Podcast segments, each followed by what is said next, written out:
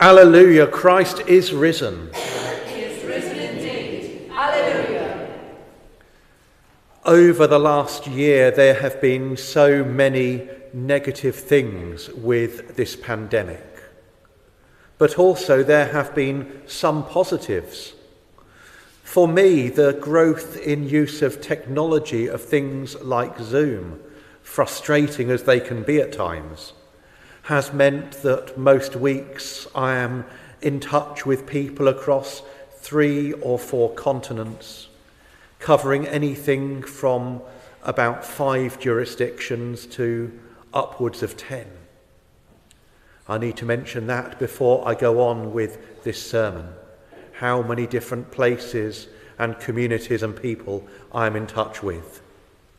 Because recently I spoke to someone someone who is a Christian, who has been a Christian all their life.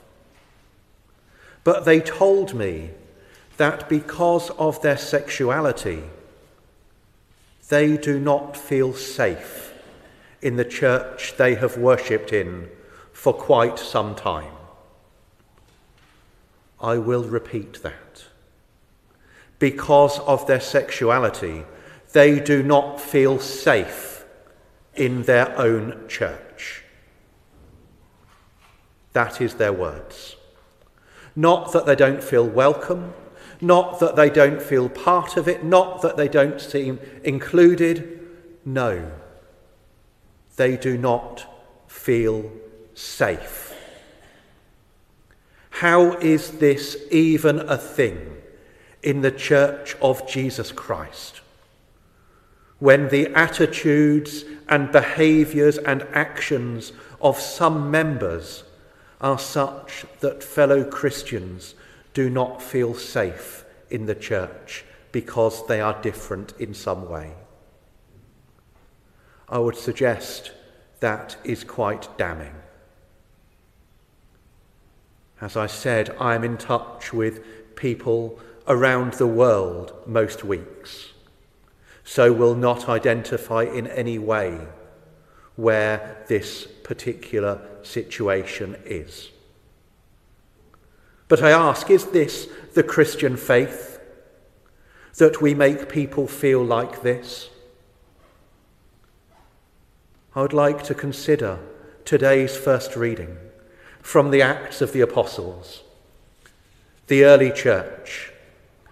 There had been disagreements going on as to whether someone needed to be a Jew and thus be circumcised if they were male before they could become a Christian, a follower of Jesus. Or, in other words, was Jesus offering salvation only to a single race, a single community of people, the people of Israel? Did God really only want to reach out to that select few. That is the context in which we find ourselves in this first reading. Is Jesus only for people like us, they were asking? Those who eat the right foods, those who wear the right clothes, no polycotton, those who wash in the right way? Or if others wanted to come in, did they have to adopt that way of life in its entirety with all that that entailed? That context makes this passage all the more striking.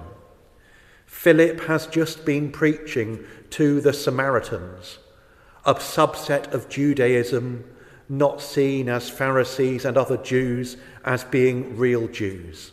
They were outsiders, and Philip had been preaching to them. Paul has not even yet been converted, let alone discerning his vocation to be the apostle to the Gentiles.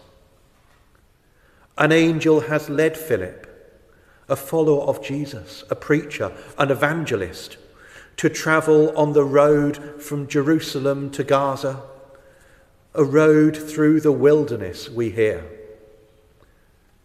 and he comes across a eunuch, and not just any old eunuch, an Ethiopian, a court official to the queen of the Ethiopians, a high up official, the treasurer, and a foreigner, not a Jew. A eunuch, an outcast, deformed, unimportant, un- unwanted, people would think. And he was reading from the prophet Isaiah. Philip asks him, Do you understand this? And he replies, How can I if there's no one to guide me? How can I understand if no one helps me? Do you ever feel like that, I wonder? How can I better understand the scriptures? How can I better understand what it means to be a Christian, a follower of Jesus? Do I have anyone to help me, to guide me, to support me? Or maybe do you wonder how you might be able to help other people as they try to better understand the scriptures and their own faith?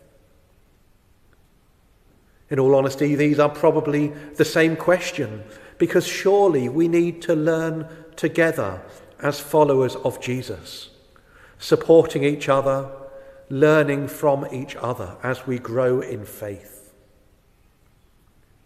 And so Philip rises to the challenge. He starts explaining to this outsider something of the scriptures and how Isaiah is prophesying about Jesus. And then the eunuch asks, There's some water over there. Can I be baptized now? Wow, what a response. If only we had that response when we start speaking about the faith to people. I've heard it. I want it. I believe I want Jesus. Please baptize me. Not next week, not next month, not next year, not after a course in learning about the faith. Now. I believe I want it. I want Jesus, says the eunuch. But he's not a Jew. He's a foreigner, an outcast, deformed, unable to be the person which surely they'd be expecting. But Philip doesn't say, nah, sorry, we don't want your sort in the church. What do people think? You, you wouldn't fit in over here, would you? That's not what Philip says. In fact, Philip doesn't say anything. What does Philip do? The cart stops, they get out. Philip baptizes the eunuch. And the eunuch goes on his way rejoicing as the Holy Spirit calls Philip to continue his ministry somewhere else. We don't know anything else about that eunuch. He's not mentioned again in the New Testament. What we do know, though, is he was welcomed, welcomed unconditionally, without any barriers or conditions put upon him. That man, despite being an outsider, was welcomed unconditionally for who he was, created in the image of God, loved by God. He felt safe. He felt welcomed. And he rejoiced that he had come to know Jesus and went on his way rejoicing and telling other people. We see the same in the gospel reading that we've just heard. A Samaritan giving Jesus hospitality, a Samaritan and a woman, someone who would generally be avoided by Jews. And that's without her unusual domestic situation. Jesus reaches out to her, though, and after this passage, she too goes and tells other people. These passages leave me with two questions.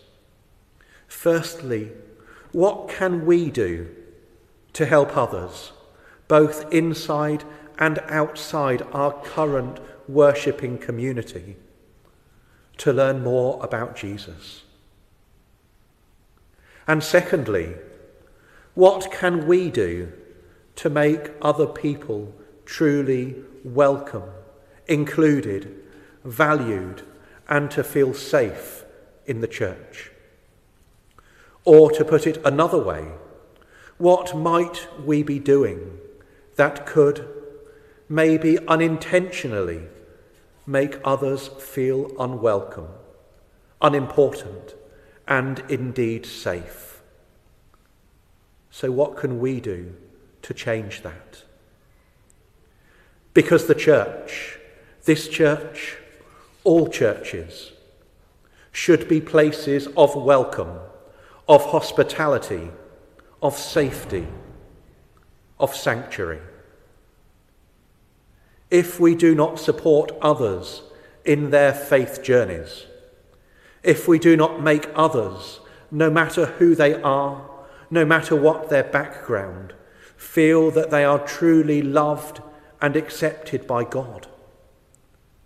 There are some quite big questions about whether such a community could really be considered to be Christian.